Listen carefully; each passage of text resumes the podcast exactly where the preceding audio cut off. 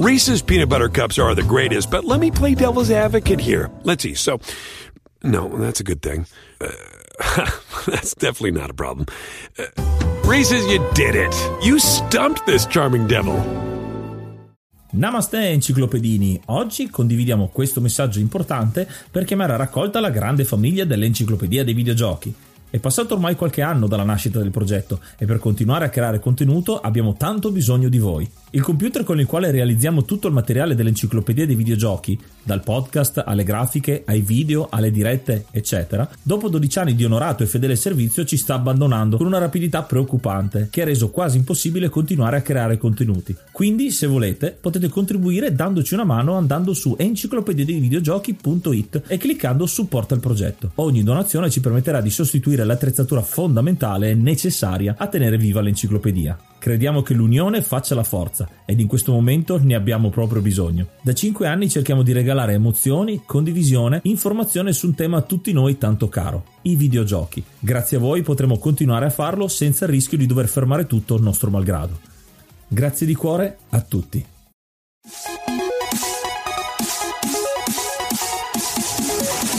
Namaste e benvenuti ad un nuovo episodio dell'Enciclopedia dei Videogiochi. Io sono Ace. E io sono Yuga e nel podcast di oggi parleremo di Dragon Quest. Oh, e a proposito di JRPG, oggi andiamo indietro, indietro, indietro nel tempo. Parliamo di uno di quelli di cui avremmo dovuto parlare prima. Ce l'avete segnalato tantissimo e quindi veramente siamo riusciti a organizzare una puntata con un ospite che vi presenteremo tra poco. Ma prima di cominciare, ringraziamo tutti quelli che sono andati su enciclopediavideogiochi.it, il nostro sito, dove trovate una serie di link e hanno cliccato sul supporto a questo canale. I nostri mecenate che tramite la piattaforma Coffee riescono a supportare il canale a farci crescere dal punto di vista tecnico soprattutto che è una cosa a cui teniamo tanto per darvi sì le nostre voci ma darvele anche belle ecco da poter sentire eh, che non fa mai male soprattutto se siete eh, molti di voi ci ascoltano in macchina molti di voi ci ascoltano eh, andando a lavoro che so, sappiamo benissimo che è un momento stressante eh, durante la giornata quindi insomma siamo qua per eh, raccontarvi qualcosa sui videogiochi la nostra esperienza con tanti ospiti aggiorniamo l'elenco per marzo. Ringraziamo la hard mod Cry King e i normal mod. Don Kazim, Pago, Rick Hunter, Growl, Lobby Frontali, D-Chan, Blackworm, Stormbringer, Baby Beats, Belzebrew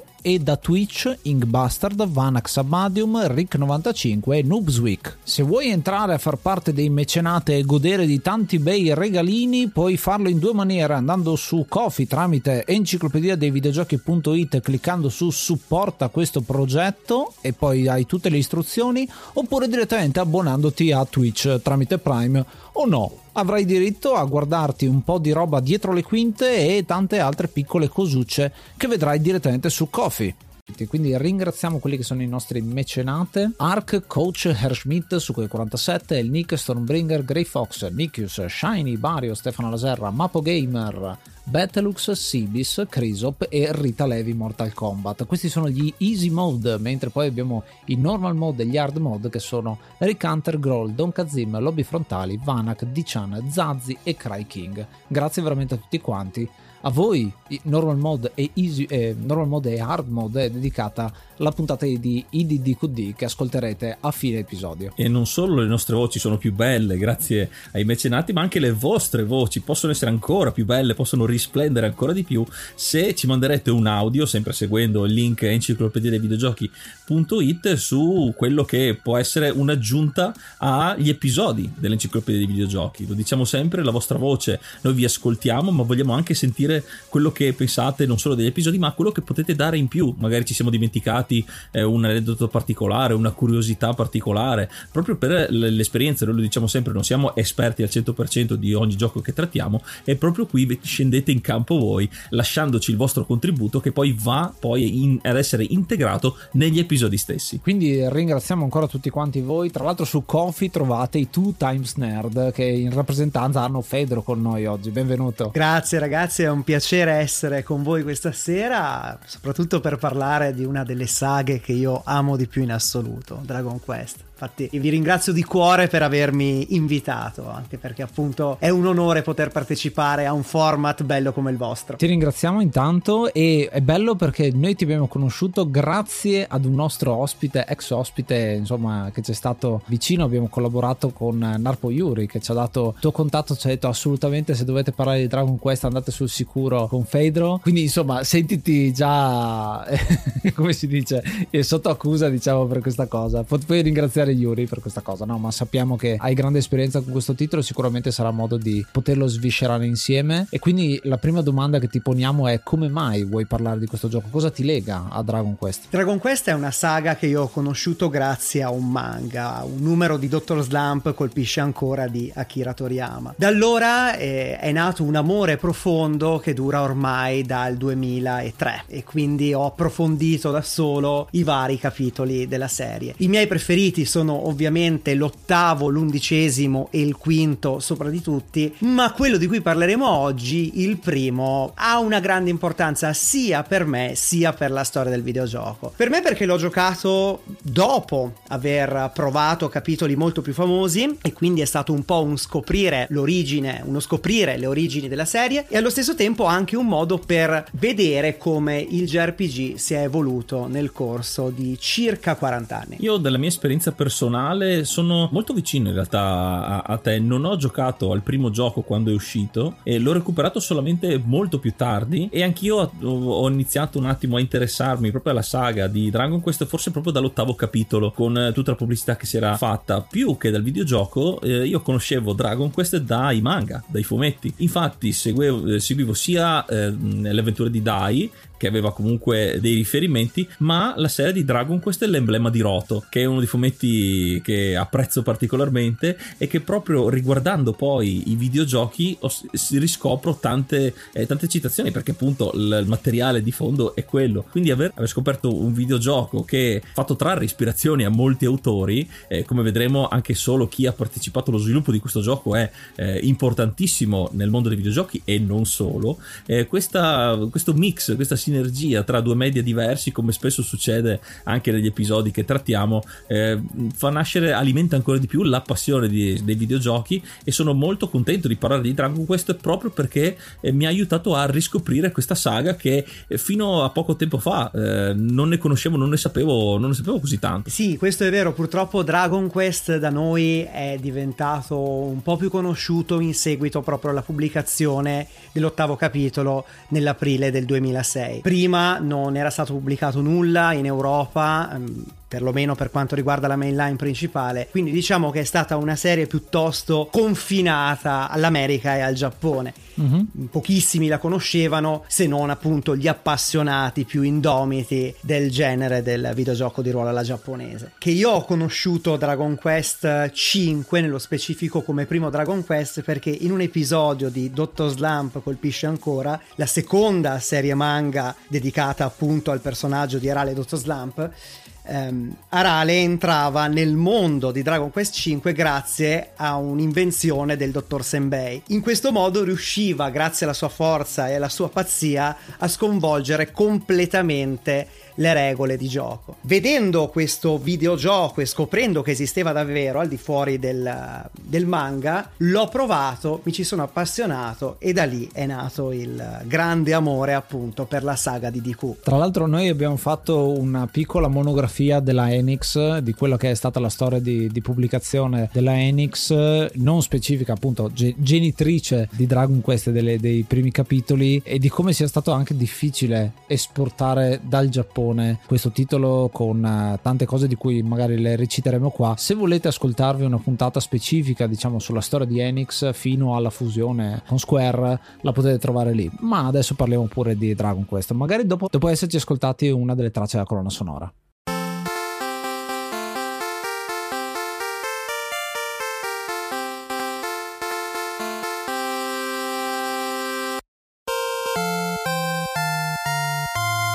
Il gioco di oggi è Dragon Quest, un gioco del 1986 sviluppato da Chunsoft e pubblicato da Enix, uscito inizialmente per i sistemi NES e Famicom, ci sono, state, ci sono stati vari porting per MSX, Sharp e anche delle riedizioni poi per Super Nintendo, Game Boy Color, fino ad arrivare addirittura anche per telefoni cellulari, è stato convertito davvero in tutte le salse possibili anche con le riedizioni, le collection, gli anniversari, quindi arriviamo anche ad esempio alla PlayStation 4 e alla Nintendo Switch con la collection. Questo a sottolineare che questo primo capitolo fondamentale poi per la saga di Dragon Quest ma anche per i JRPG è molto importante con questa data. Molto particolare però l'ispirazione, lo sviluppo, perché è sì un JRPG, un po' stipite dei JRPG, ma ed è una cosa molto particolare che ho trovato estremamente curiosa è che l'ispirazione in realtà viene dall'Occidente, dall'America, dall'Inghilterra, con la creazione di quello che è eh, il gioco di ruolo, quindi dagli albori, quindi Dungeons and Dragons, e i primi videogiochi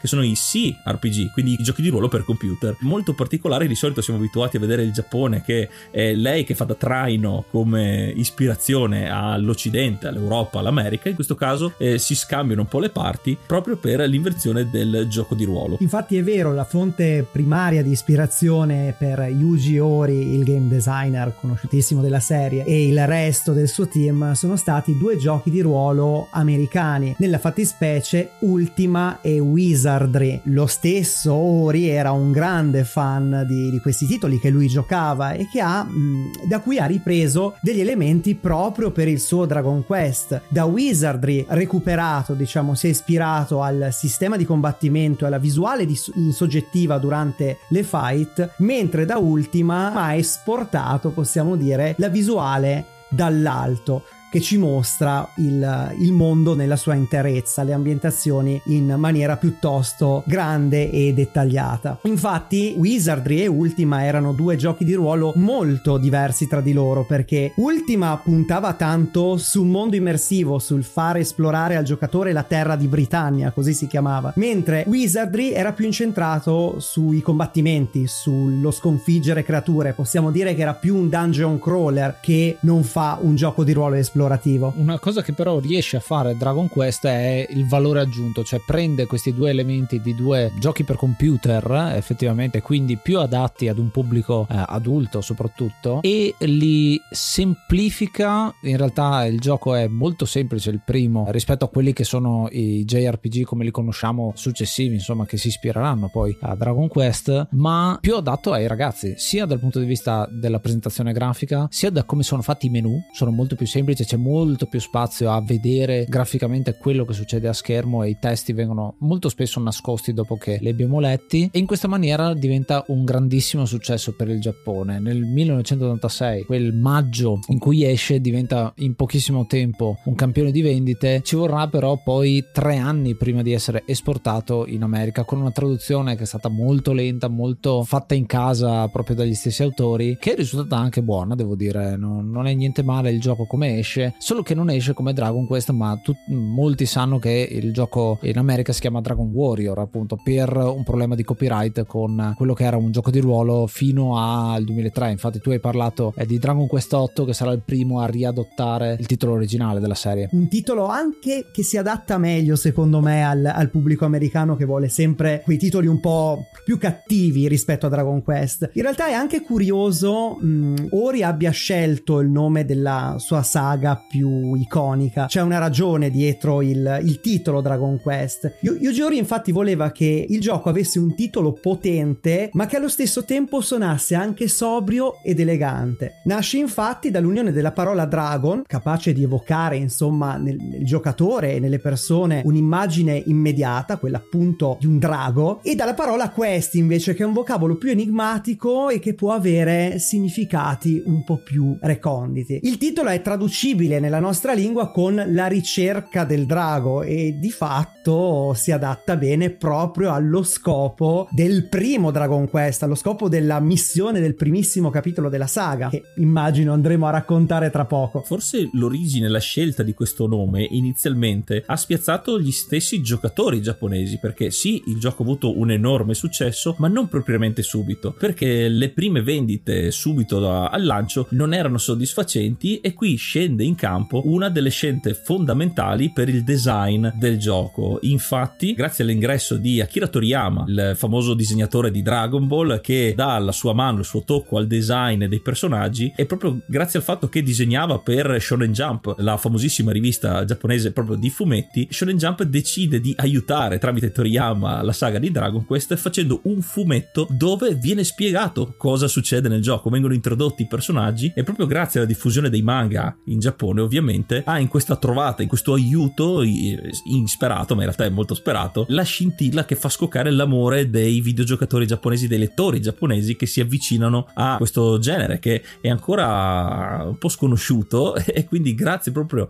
a Toriyama e fumetti il videogioco prende ancora più piede. È interessante perché ci sono una serie di personalità che ruotano intorno a Jump, la Enix, a Chansoft ovviamente che è di Koichi Nakamura e pian pianino cominciano a mettersi insieme per creare qualcosa perché Shonen Jump e la Enix avevano questo contatto perché al tempo una delle prime cose che fece la Enix era questo contest di cui abbiamo parlato proprio nello speciale in cui in sostanza eh, ingaggiano Yuji Ori nelle proprie fila perché all'inizio Enix faceva tutt'altro non faceva videogiochi e quindi riescono a trovare un programmatore capace e un designer soprattutto capace. Coinvolgono anche Koichi Nakamura appunto di Chansoft successivamente col fatto che hanno questo contatto in Shonen Jump un editor appassionato di videogiochi ci sarà una rivista spin-off che parla di videogiochi appunto con tanti articoli che vengono pubblicati e via via comincia a crearsi questo rapporto. Si inserisce anche Toriyama in mezzo inizialmente detto come è un grande appassionato di videogiochi in realtà non lo era inizialmente però si è divertito molto. Era Torishima il grande appassionato di videogiochi anche lui figura chiave per l'incontro tra Toriyama e Yuji Ori. Torishima era un redattore di Shueisha questa casa editrice giapponese famosissima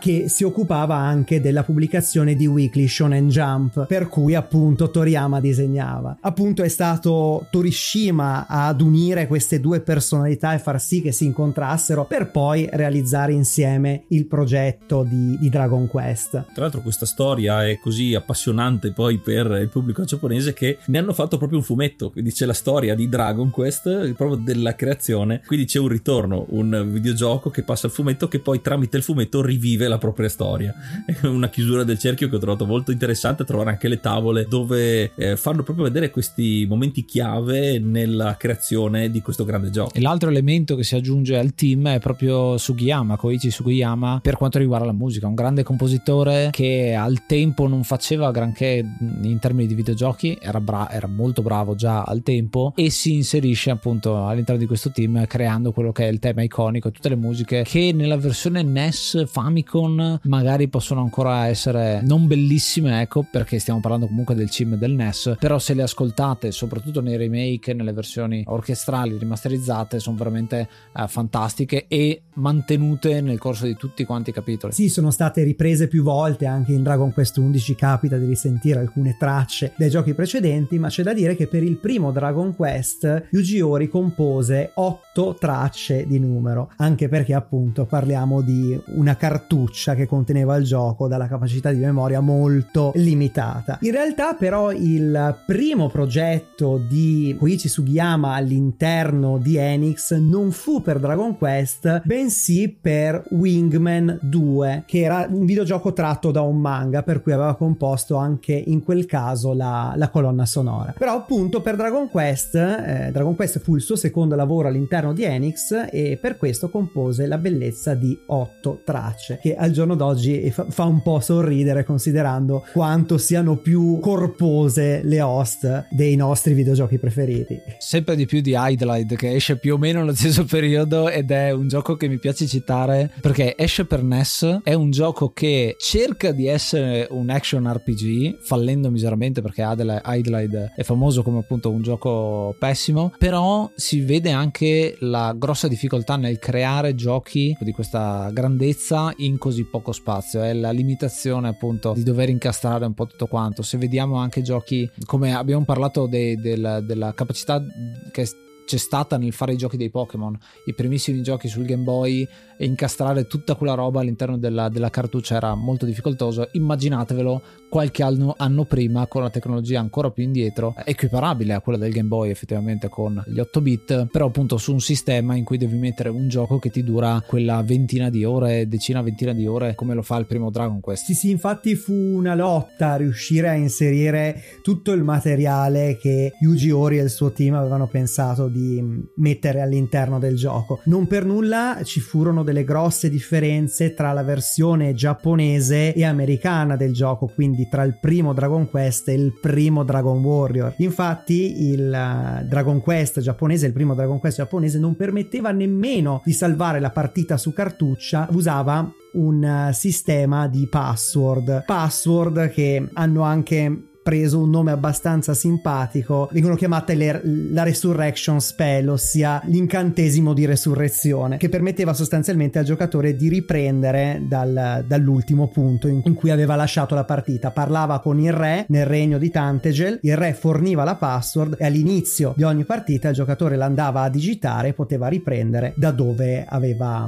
appunto lasciato nel corso della giocata precedente. Nella versione americana invece in Dragon Warrior era stato implementato un sistema di salvataggio vero e proprio che però si poteva fare solo se si andava a parlare con il re nel castello iniziale, si poteva salvare la partita solo in quel modo, non c'erano le chiese o i preti come nei successivi. E questo è una chiara citazione, un chiaro tributo ai giochi di Ultima dove per poter ripristinare la salute, poter eh, salvare anche i progressi del gioco andavi a parlare con Lord British nel castello di Britannia. Qua anche l'analogia ovviamente eh, ci sta tutta. Devo dire che il, la, trovata di eh, far passare come una magia, come un incantesimo il fatto delle password sia una trovata molto ingegnosa, eh, anche se devo dire effettivamente sarebbe stato comunque molto... Siamo abituati a un sistema di salvataggio classico dove vengono salvati proprio i progressi della partita, forse era più nella lore avere l'incantesimo, però l'altro forse è un po' più pratico, anche perché questo gioco è comunque un gioco molto lungo, non negli standard moderni, diciamo, per quell'anni là era abbastanza lungo per essere appunto un gioco di ruolo, ma eh, veniva anche allungato per una grossa enfasi nel purtroppo nel grinding. Questo è un gioco dove si può arrivare al livello 30, al livello massimo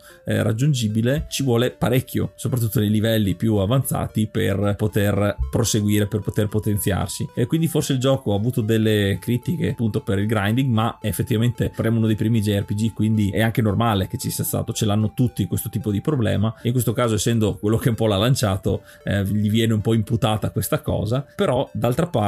eh, sopperisce a questo grinding con eh, la lore, i dialoghi che possiamo fare. È una cosa che prende molto dai giochi di Ultima, il fatto di appunto poter esplorare i vari castelli, le varie città e parlare con i personaggi non giocanti che come poi vediamo anche nei giochi magari titoli più action come anche Zelda, Adventure of Link e anche i giochi di Simon's Quest e Castlevania dove ci danno delle dritte, in questo caso sono propedeutiche per scovare anche i posti, non sono, non c'è la world map con la freccia vai qua o i posti già eh, delineati, qua è un'avventura che scopriamo man mano che parliamo con i personaggi di gioco che ci indicano esattamente dove andare o comunque ci danno le indicazioni esatte per quello che poi ci serve per andare avanti con la storia e dove, lasciandoci comunque la gioia, tra virgolette, della scoperta. Noi dobbiamo comunque avventurarci in questo mondo per andare a cercare appunto per continuare questa nostra quest. C'è una grossa differenza da Ultima eh, che mi piace sottolineare perché in Ultima sei l'eroe che diventa l'avatar e quindi interpreti già qualcuno eh, di prefatto e la quest ti viene data dal capo per il momento, da Lord British che ti dice vai là e uccidi quello e poi torna indietro e dici ok bravo hai ucciso questo, adesso vai là e uccidi quest'altro altro e così via. Così come in uh, titolo successivo Final Fantasy di cui abbiamo già parlato, uh, la quest iniziale ti viene data come se fosse il tuo destino fare quella cosa, no? i guerrieri della luce devono fare quella cosa.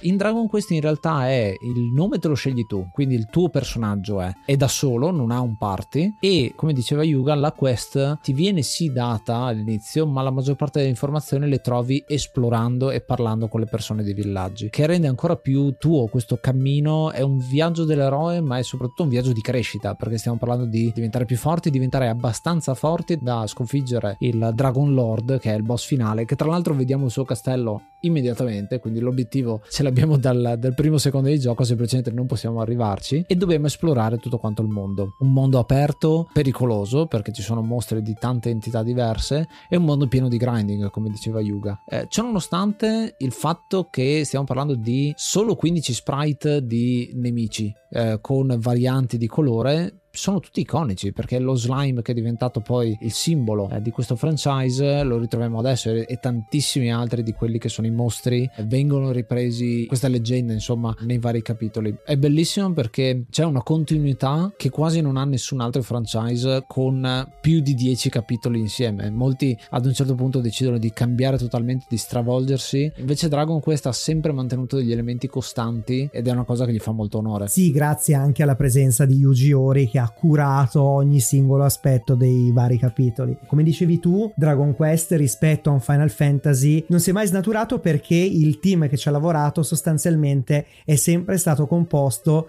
dai tre pilastri fondamentali che sono Yuji Ori, il game designer, Akira Toriyama, character e creature designer e Koichi Sugiyama alla composizione della colonna sonora. Anche se adesso purtroppo essendo mancato vedremo cosa, cosa accadrà con il, 12, con il um, dodicesimo capitolo che è stato annunciato il 27 maggio del 2021 proprio in onore del Dragon Quest Day. Una piccola cosa che volevo aggiungere se mi è concesso riguardo il gameplay e l'esplorazione è che io ho trovato il primo Dragon Quest molto legato allo stile delle avventure grafiche, proprio per il fatto che per proseguire bisogna parlare con le persone che ci danno indizi su come proseguire e su dove andare, che è una cosa che per me si rifà un po' anche a, al genere proprio delle avventure grafiche in cui è necessario parlare con vari personaggi per capire cosa effettivamente bisogna fare per, per andare avanti con l'avventura. Vero che non ci sono degli enigmi con oggetti o cose particolari da risolvere, però il fatto che ci sia questa interazione necessaria con gli NPC per capire come proseguire il viaggio l'ho sempre trovato stata un pochino legata a questo genere. Poi non so se è una mia impressione o se può, può starci come cosa. No, no, ci sta, lo si può anche vedere dallo stesso menu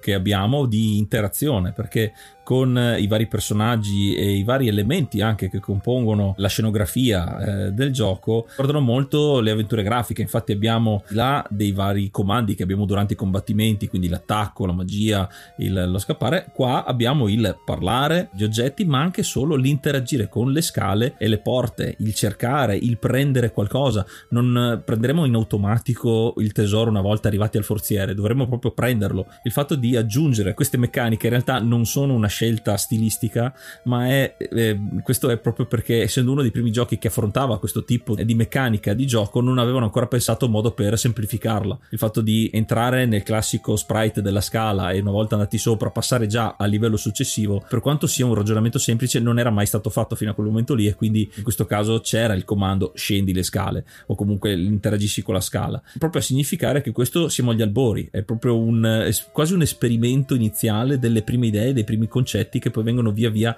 raffinati al, man mano che il tempo passa, ovviamente. Sì, è tutto molto embrionale, anche perché mh, prima parlavate del combat, in Dragon Quest 1 le fight sono uno versus uno, non c'è un party composto da più personaggi, l'eroe è da solo e da soli sono i nemici che andrà ad affrontare. Tra l'altro una piccola curiosità, un po' più a livello tecnico che non fa altro, è che il primo Dragon Quest è l'unico tra i quattro capitoli usciti per Famicom o Nintendo Entertainment System ad avere gli sfondi disegnati. Nei successivi, dal secondo al quarto, lo sfondo dietro i nemici, che ovviamente iniziano ad essere a gruppi e non più da soli, è completamente nero. Questo anche per una questione legata ai limiti, come abbiamo detto prima, della cartuccia di gioco. Sì, questo sottolinea ancora di più il fatto che la ricerca grafica di mostrare qualcosa a schermo su console fosse più verso un pubblico giovane, no? Tu guardi sempre la mappa che è colorata, ti appare il nemico, lo vedi proprio come se fosse un uh, fumetto, proprio un, uh, un pezzettino del manga che viene fuori dallo schermo e ti fa giocare, quindi eh, si vede come ci abbiano messo impegno per darti quella, quell'impatto visivo subito. Infatti sì, sono proprio i mostri a mostrare, scusate il gioco di parole, l'art style di Toriyama perché effettivamente se andiamo a guardare gli sprite dei personaggi sono talmente rudimentali una piccola manciata di pixel che non riesce a trasmettere lo stile visivo dell'autore di Dragon Ball. Mm, nei remake ovviamente questa cosa è stata limata nel, nel remake per Android che è anche lo stesso la, la base su cui eh, è stato sviluppato anche quello per Switch lì sì che riusciamo a renderci conto delle fattezze dell'eroe principale degli altri NPC che andiamo a incontrare. Però effettivamente nel gioco originale per NES e Famicom eh, questo non, non, era coglibile, diciamo, perché appunto i pixel erano pochi e rudimentale era il sistema per per rendere visivamente i personaggi. Tra l'altro, ecco, mh, aggiungo una velocissima uh, curiosità, sempre legata alle differenze tra Dragon Quest e Dragon Warrior, ovviamente primo capitolo, è che nella versione eh, giapponese, quindi in Dragon Quest,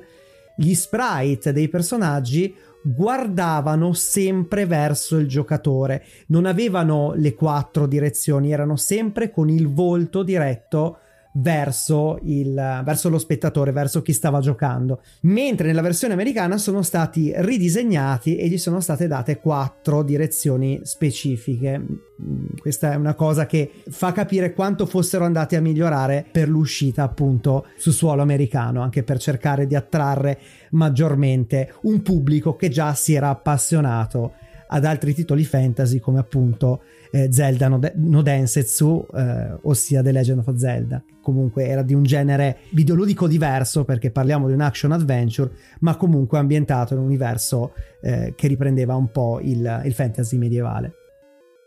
If you're an athlete, you know the greatest motivator of all is the fear of letting your teammates down. After all, a team is only as good as its weakest link. So you owe it to those wearing the same jersey as you to be your best every time you step on the field. That's why there's no vape in team. When you vape, you can expose your lungs to toxic chemicals that can damage your lungs. If you're a step behind, the team's a step behind. Brought to you by The Real Cost and the FDA. Vieni a seguire le registrazioni su twitch.tv slash enciclopedia videogiochi per vedere come nascono gli episodi del podcast. Reese's peanut butter cups are the greatest, but let me play devil's advocate here. Let's see. So, no, that's a good thing. Uh, that's definitely not a problem. Uh, Reese's, you did it. You stumped this charming devil.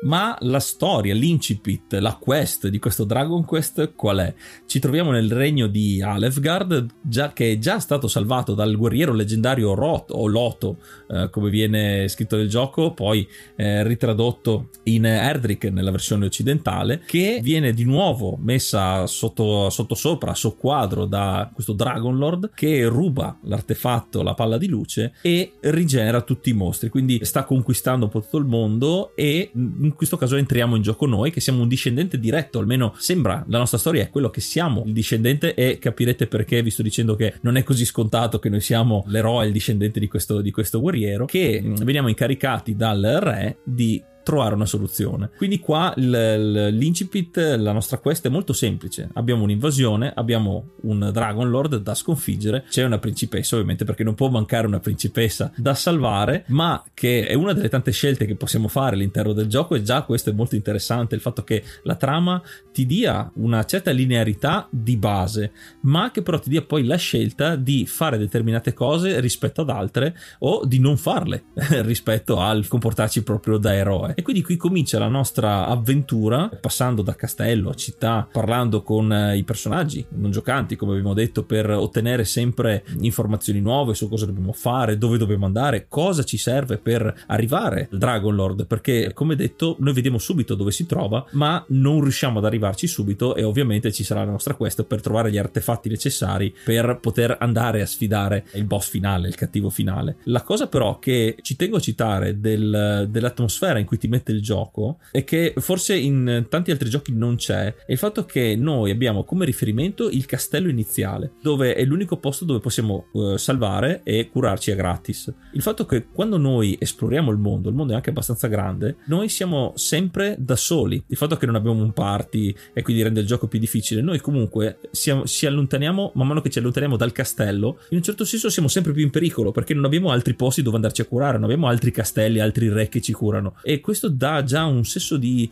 più gravità e di esplorazione, contando che comunque è un gioco dell'86, quindi già riuscire a eh, immedesimare il giocatore eh, ovviamente di più in quegli anni eh, su, questa, su, questo stile, su questo mood che ci mette il gioco è già una cosa sorprendente per me. Sì, sì, no, è vero, il fatto è che più si prosegue poi i mostri sono sempre più potenti, c'è questo senso di ansia perché più ci si allontana dal luogo sicuro che è appunto il castello di Tantegel iniziale e la città di Bracconeri, il pericolo si fa più potente, più grande. Vero è che però noi stessi miglioriamo combattendo distruggendo i nemici che ci troviamo di fronte. È un po' bilanciata la cosa dal mio punto di vista, però il senso di scoperta è sempre presente in Dragon Quest 1. Tra l'altro è l'unico Dragon Quest in cui non abbiamo dei mezzi di trasporto, si fa tutto a piedi e questo rende ancora meglio a mio avviso l'immedesimazione col protagonista che ha davanti a sé un mondo sconfinato il cui unico limite di esplorazione è dato dalla potenza dei nemici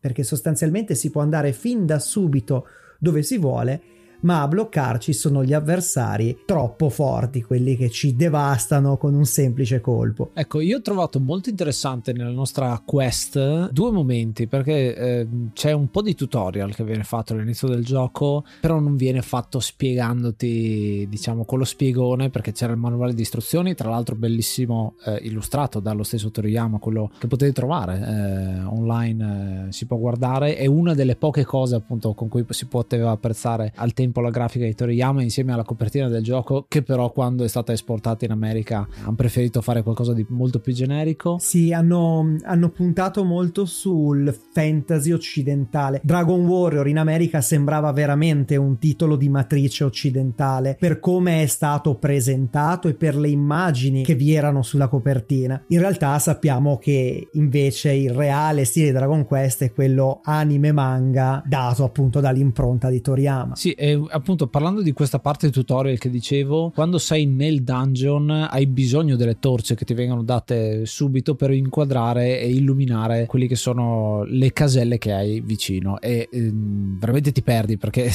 guardi una casella di distanza. Una situazione abbastanza complicata all'inizio che poi viene decisamente migliorata nel momento in cui impariamo una delle magie che ci permette di fare la luce intorno. Quando io ho imparato quella magia lì, mi sono sentito veramente sollevato e le magie che ci sono qui vengono imparate in automatico, quindi non devi comprarle, non devi decidere quali sono meglio, eccetera, perché vengono semplicemente imparate man mano che saliamo di livello e sono quasi dei premi per dire ok, hai utilizzato questo determinato oggetto, adesso ti do un'abilità che ti permette di evitare di avere quell'oggetto lì e usare direttamente questa abilità, quindi risparmiando la risorsa inventario perché è un inventario limitato. È bello perché si vede come alcune delle meccaniche che non sono ancora diventate le meccaniche da JRPG, dello stile del JRPG che conosciamo perché siamo proprio agli albori, cominciano a intervenire qua, no? Poi alcune funzionano e rimangono, alcune non funzionano e vengono corrette in corsa, come appunto hai citato prima, il personaggio che si gira semplicemente che inizialmente era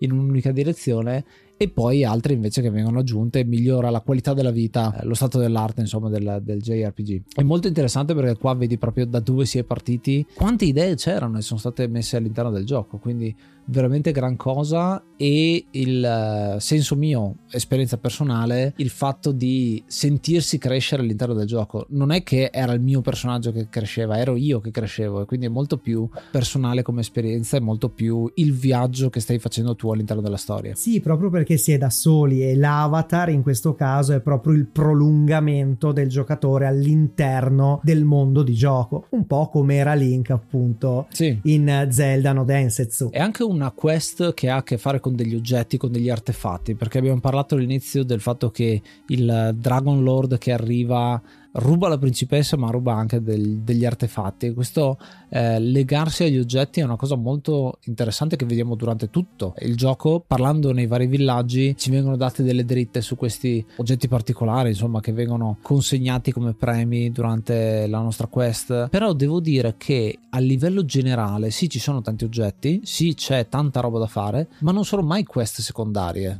vere e proprie. Noi siamo abituati a vedere nei videogiochi tante quest che ti fanno perdere un po' la bussola della strada centrale, invece eh, Enix e Chunsoft in questo titolo riescono a darti un obiettivo chiaro dall'inizio. Per fare quell'obiettivo la strada è devo diventare più forte, fondamentalmente perché devo sconfiggere un nemico molto forte che non ce la farei come sono adesso e tutto il resto contribuisce a questa cosa contribuisce a farti diventare più forte ad avere equipaggiamento migliore a fare esperienza ovviamente con uh, sconfiggere vari nemici e questo rende molto coesa ecco la storia. Sì c'è poco da fare oltre la storia principale ma questo è anche dovuto al fatto che come abbiamo detto anche prima, il primo Dragon Quest è un titolo molto embrionale e che va dritto al punto. Infatti, la sua durata in rapporto ai giochi attuali è veramente minima. Si parla di una decina d'ore per completarlo tutto se si sa come fare, ovviamente, perché se no ci si perde un po' più di tempo. Vero anche che il, la maggior parte delle ore la passeremo a grindare, perché se andassimo a togliere la componente combat dal gioco, probabilmente ci ritroveremo davanti a pochissimo, pochissimo tempo di giocato, appunto, perché tanto lo si perde a tanto tempo lo si perde tra virgolette a, a grindare a far fuori i nemici per diventare più forti e quindi proseguire e affrontare mano a mano avversari sempre più potenti. E a proposito di grinding se volete rigiocare Dragon Quest vi consigliamo di farlo perché è un gioco che merita. Anche la versione originale direi. Ci sono sì i remake se volete. C'è una versione mobile io l'ho giocato anche lì ed è abbastanza buona devo dire perché eh, ci sono i momenti così però se lo fate e vi annoiano i combattimenti grinding ricordatevi che ci sono i podcast da ascoltare quindi potete metterci in sottofondo mentre giocate eh, per passarvi un po' di tempo perché ci sono quelle situazioni in cui eh, anche noi abbiamo giocato tanti RPG con tante fasi di grinding per godersi un po' più il gioco facilitato, ecco, dopo un po' perché hai fatto abbastanza livelli. Però devo dire che anche quei momenti lì sono carini perché ti puoi mettere qualcosa di sottofondo per passartela. Sì, sì, è una comodità pazzesca avere dei podcast uh, sotto mano perché aiutano non poco durante il grinding essendo una reiterazione della stessa azione, anche perché appunto, come dicevamo prima, non è che il gameplay di Dragon Quest 1 sia così sviluppato, però ovviamente dobbiamo considerare anche il periodo in cui il titolo è uscito. Per l'epoca era qualcosa di estremamente innovativo, avere su una piccola cartuccia un mondo intero da esplorare pareva quasi un miracolo oggi ci fa sorridere, però nell'86 era come ritrovarsi immersi in una dimensione alternativa a 360 gradi. La storia che viviamo in Dragon Quest, man mano che ci avviciniamo eh, all'obiettivo finale, quello di sconfiggere il Dragon Lord, eh, si intreccia con eh, quello che vi avevo anticipato all'inizio della storia. sono sia il salvataggio della principessa, ma anche la nostra storia personale, che diventa parte integrante di, dell'obiettivo che ci servirà per proprio accedere alla fase finale, ai combattimenti finali. Infatti, noi siamo sì i discendenti di Loto, il guerriero leggendario leggendario, ma ci verrà anche richiesto una prova, quindi non veniamo creduti subito, almeno non da tutti. E quindi noi possiamo comunque trovare anche nel dungeon finale le varie parti, l'armatura, la spada leggendaria eh, del nostro antenato, ma anche i, quello che è il, token, il symbol, il simbolo pilota che è quello che ci fa riconoscere proprio come eh, un discendente e quindi ci permette poi del, ehm, di effettuare il rituale che ci dà l'oggetto, ci dà il rainbow drop che eh, poi ci apre letteralmente il, il l'arcobaleno tipo del Valhalla per arrivare nella fortezza del Dragon Lord. Questo si intreccia a sua volta con il salvataggio della principessa, che anche questo è un, eh, un elemento di gioco, di storia che ci dà varie scelte perché noi possiamo salvarla, portarla al castello, ma anche decidere di non salvarla o salvarla in un secondo momento. È una cosa molto particolare che eh, questo gioco ti mette questo tipo di scelta, ovviamente in qualche maniera riesci comunque a arrivare alla fine, però con risultati diversi e dialoghi differenti. E il fatto che appunto ci siano questa specie di, non dico finali alternativi, ma comunque approcci diversi di finire la storia, l'ho trovato molto interessante e ancora di più se parliamo della sfida finale dove il, forse anche con un cliché il, il, cattivo una volta che si trova con, la, con, le spalle al muro o comunque siamo al combattimento finale ci farà una proposta, giusto? Esatto, ci chiederà se vorremmo governare il mondo assieme a lui e accettando questa proposta otterremo il bad ending di Dragon Quest 1, ossia la cartuccia si fermerà, il gioco si fermerà e rimarremo davanti al Dragon Lord. Ma questo in realtà negli anni ha generato qualcosa, ossia la timeline di Dragon Quest Builders, che si rifà proprio alla scelta negativa dell'eroe in Dragon Quest 1. Ciò che vivremo nel primo Builders è il risultato dell'azione non positiva effettuata dall'eroe alla fine del gioco. Infatti segue proprio quella timeline, segue proprio quella timeline lì, in cui l'eroe decide di governare il mondo insieme al Dragon Lord. Ovviamente però facendo la scelta canonica che porterà poi a Dragon Quest 2, perché ricordiamo che Dragon Quest 2 è un seguito diretto, mentre Dragon Quest 3 è il prequel di 1 e 2, il mondo verrà salvato, l'eroe sconfiggerà il Dragon Lord, tornerà poi al castello dove il re gli proporrà di regnare e diventare il nuovo sovrano di Alefgard. Lui rifiuterà e deciderà invece di partire verso nuove avventure. Tra l'altro, eh, un'altra cosa interessante da dire che si lega a un discorso fatto in precedenza è proprio che la principessa nel finale può esserci o non esserci, a seconda se decideremo di salvarla o meno dal drago verde che la tiene imprigionata. Quindi in sostanza possiamo dire che Dragon Quest 1 ha tre finali diversi, un finale positivo, un finale negativo e un finale in cui eh, la principessa può esserci o non esserci. E questa è una cosa abbastanza. Eh, è una variante abbastanza curiosa per un gioco dell'epoca. No, no, ma è, è, pienamente d'accordo in realtà con quello che succede. Perché il protagonista va dal re e dice: Ma tu mi hai chiesto di sconfiggere il Dragon Lord, io l'ho fatto. Tutto il resto è optional. O mi paghi, o io non lo faccio. È bello anche che eh, nel momento in cui decidiamo di salvare la principessa, dopo cambia lo sprite del personaggio perché nel momento in cui la salviamo dobbiamo anche riportarla al castello e quindi il nostro sprite cambia nel mom- nel, nell'azione di portare la principessa. E quindi noi fisicamente portiamo la principessa al castello in, una, in un'immagine, uno sprite che è stato ripreso molte volte, è diventato molto famoso eh, appunto quando si cita il Dragon Quest 1, dà un senso più di eh, emozionante del, del, gioco, non diventa un personaggio che ci segue come in altri JRPG, oppure un personaggio che non lo vediamo, cioè entra all'interno del, del nostro party e lo vediamo solo durante i combattimenti o nei menu dove riarrangiamo gli equipaggiamenti. Qui diventa proprio la scena di noi che fisicamente facciamo l'azione di, di salvarla ed è un tocco di stile non da poco, infatti è, molto, è stato molto apprezzato, eh, non, nonostante i pochi pixel che ricordiamo il Famicom e il NES potevano dare. Certo, considerando l'epoca era qualcosa di estremamente rivoluzionario, anche perché era stato disegnato ad hoc proprio per quello specifico momento di gioco e sappiamo insomma quanto era difficile aggiungere anche un solo singolo elemento nella limitatissima cartuccia, insomma il discorso torna sempre alle capacità limitate dell'hardware del, dell'epoca. Faccio un'ultima citazione prima di chiudere questa, questa terza parte, proprio sul finale e sulla principessa, che l'ho trovata trovato in un certo senso una citazione e non citazione sempre di titoli di Ultima. Infatti, nel finale dove sceglieremo di appunto rifiutare il regno e andare eh, a cercare un altro regno da scoprire e appunto da, da, eventualmente da governare, arriverà la principessa che ci vorrà seguire nella nostra avventura. E noi in, anche in questo caso abbiamo la scelta di poter accettare o anche rifiutare. Solo che ogni volta che rifiuteremo, la principessa tornerà, eh, ci ribadirà, ma io devo venire e non ci sarà nessun modo di continuare a dire no e effettivamente avere la risposta negativa. Quindi finché noi non daremo l'ok, lei continuerà ad insistere. E questo l'ho trovato come citazione non letterare, eh, proprio pari pari, però all'inizio di Akalabet dove il gioco stesso ci dice siete pronti? Eh, sei pronto a giocare? Tu puoi scrivere sì e quindi il gioco parte, se scrivi no ti dice e allora vattene e il gioco si spegne. quindi queste, queste, scelte testuali, eh, anche fuori, in realtà fuori contesto non, non cambiano l'esito del gioco, però le, le trovo dei, degli espedienti, delle piccole citazioni molto molto carine e anche in questo caso il finale di Dragon Quest eh, comunque tenendo secondo me un po' dell'umorismo di Toriyama sotto tra le righe eh, penso sia proprio adatto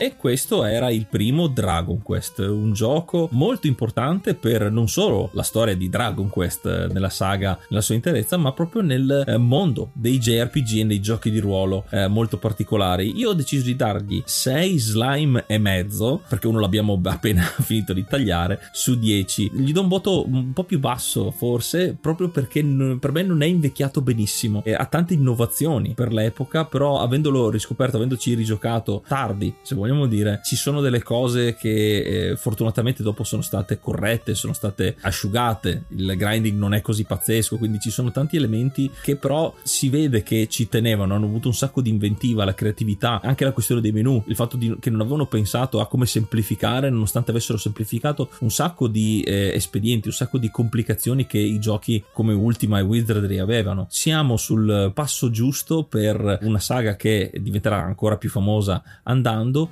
in questo primo titolo è, come diceva anche Ace, sperimentale ed è per questo forse che non è invecchiato benissimo. Io forse lo consiglio e in quel caso gli darei anche 7 perché ho apprezzato forse di più il primo remake per Super Nintendo dove c'è Dragon Quest 1 e 2 rifatti con le grafiche nuove, con animazioni più ispirate ovviamente anche grazie agli elementi del Super Famicom, del, del Super Nintendo, quindi io consiglierei personalmente di provare quello, però per purismo diciamo ovviamente si può provare il primo e addirittura trovare anche le versioni o comunque guardarvi delle speedrun eccetera dove il grinding è eh, ridotto all'osso perché appunto sapendo cosa fare avendoci giocato avendo visto giocare per appunto decenni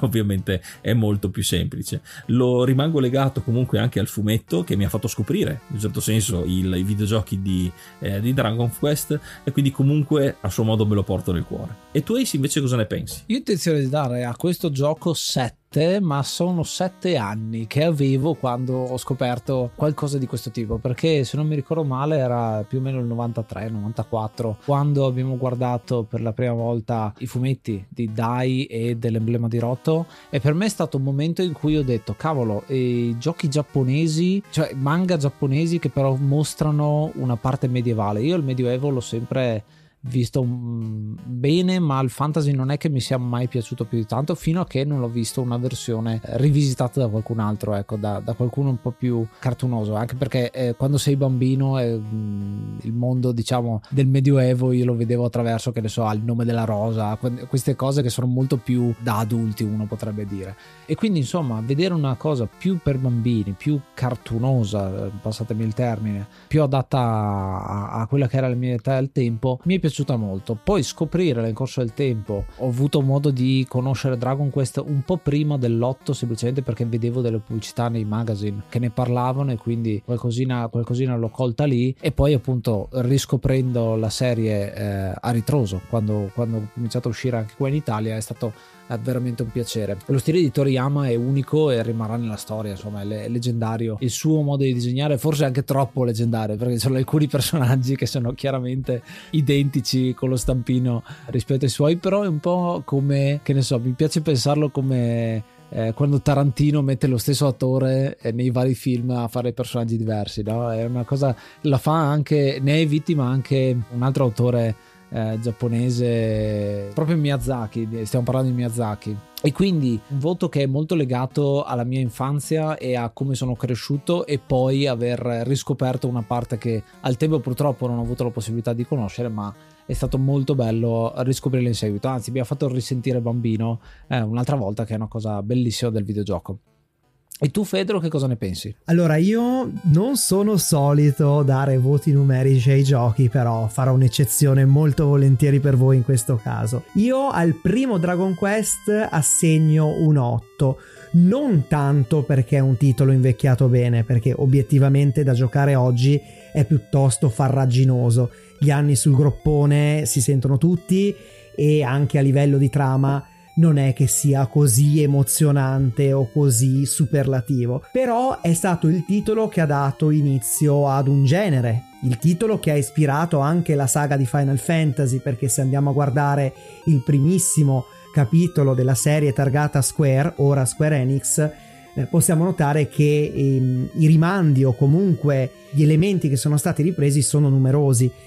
quindi mh, senza Dragon Quest non avremmo avuto probabilmente neanche Pokémon. Quindi il voto che assegno in questo caso è più simbolico che un uh, voto di valore verso il prodotto, perché sicuramente per uh, l'86 e per l'89 in America è stato un gioco che ha portato molto a livello di, di, novità, sia per quanto riguarda l'esplorazione, sia per quanto riguarda il combat system, sia per quanto riguarda i dialoghi piuttosto interessanti e curiosi. Però appunto ehm, oggi mh, resta sicuramente tra i Dragon Quest più deboli da giocare. Ha un valore storico importantissimo, ma appunto è come studiare un, un testo antico per capire le origini di un qualcosa che si ama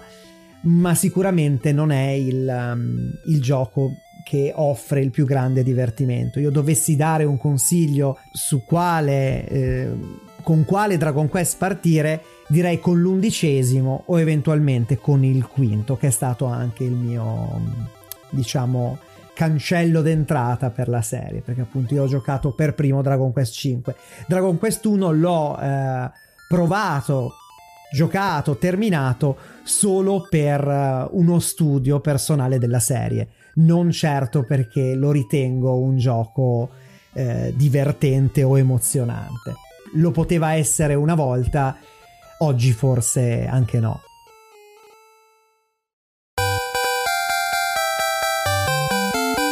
E anche per questo episodio è tutto. Noi come al solito vi ringraziamo per l'ascolto e vi ricordiamo che andando su enciclopedia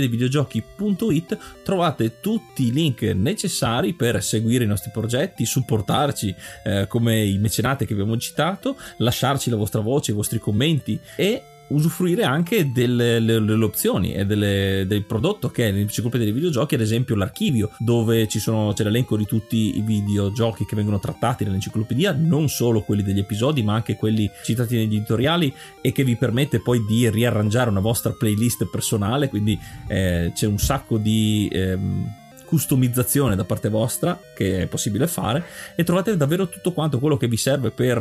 eh, quello che siamo noi, l'enciclopedia dei videogiochi, proprio su enciclopediadeivideogiochi.it. Ah, e tra l'altro mi stavo dimenticando una cosa su Dragon Quest. Se avete voglia di giocare al primo capitolo, c'è una traduzione in italiano amatoriale fatta dal nostro amico Brisma, che è stato ospite eh, proprio nella puntata sul romacking e di cui parleremo sicuramente in futuro ehm, una traduzione che ormai ha i suoi begli anni, però devo dire che è ancora fatta molto bene. Se invece eh, siete avvezzi con eh, la lingua inglese, potete giocarvi sicuramente Dragon Warrior o vi consiglio anche un romac che si chiama Delocalization che riprende ed è una ritraduzione eh, moderna del testo originale giapponese, quindi ancora più eh, verso quella che è l'originale, con tutte quelle modifiche in modo che il testo ci stia, perché il solito problema della traduzione da giapponese a inglese è che il testo non ci stava nelle cartucce. Adesso la tecnologia ci può permettere di avere delle, dei chip di espansione virtuali e quindi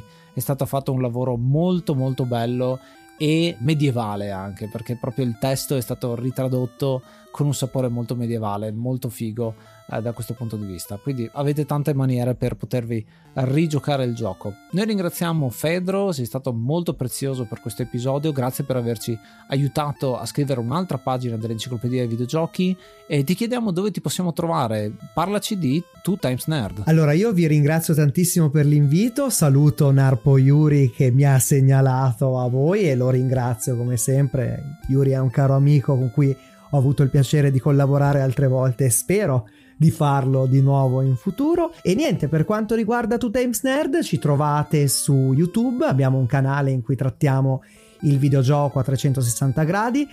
Abbiamo un'attenzione particolare per i JRPG, la saga di Dragon Quest, Final Fantasy e tanto altro. Un'altra serie che amiamo trattare nel dettaglio è Silent Hill, ma ovviamente sconfiniamo in un genere diverso che è quello horror. Siamo poi presenti su tutti i vari social, Instagram, Discord, Telegram, Facebook e anche su Twitch per qualche live ogni tanto. Noi ci riscoltiamo al prossimo episodio e giocate una pagina alla volta. Io sono Ace. Io sono Yuga. E io sono Fedro. Namaste, be brave.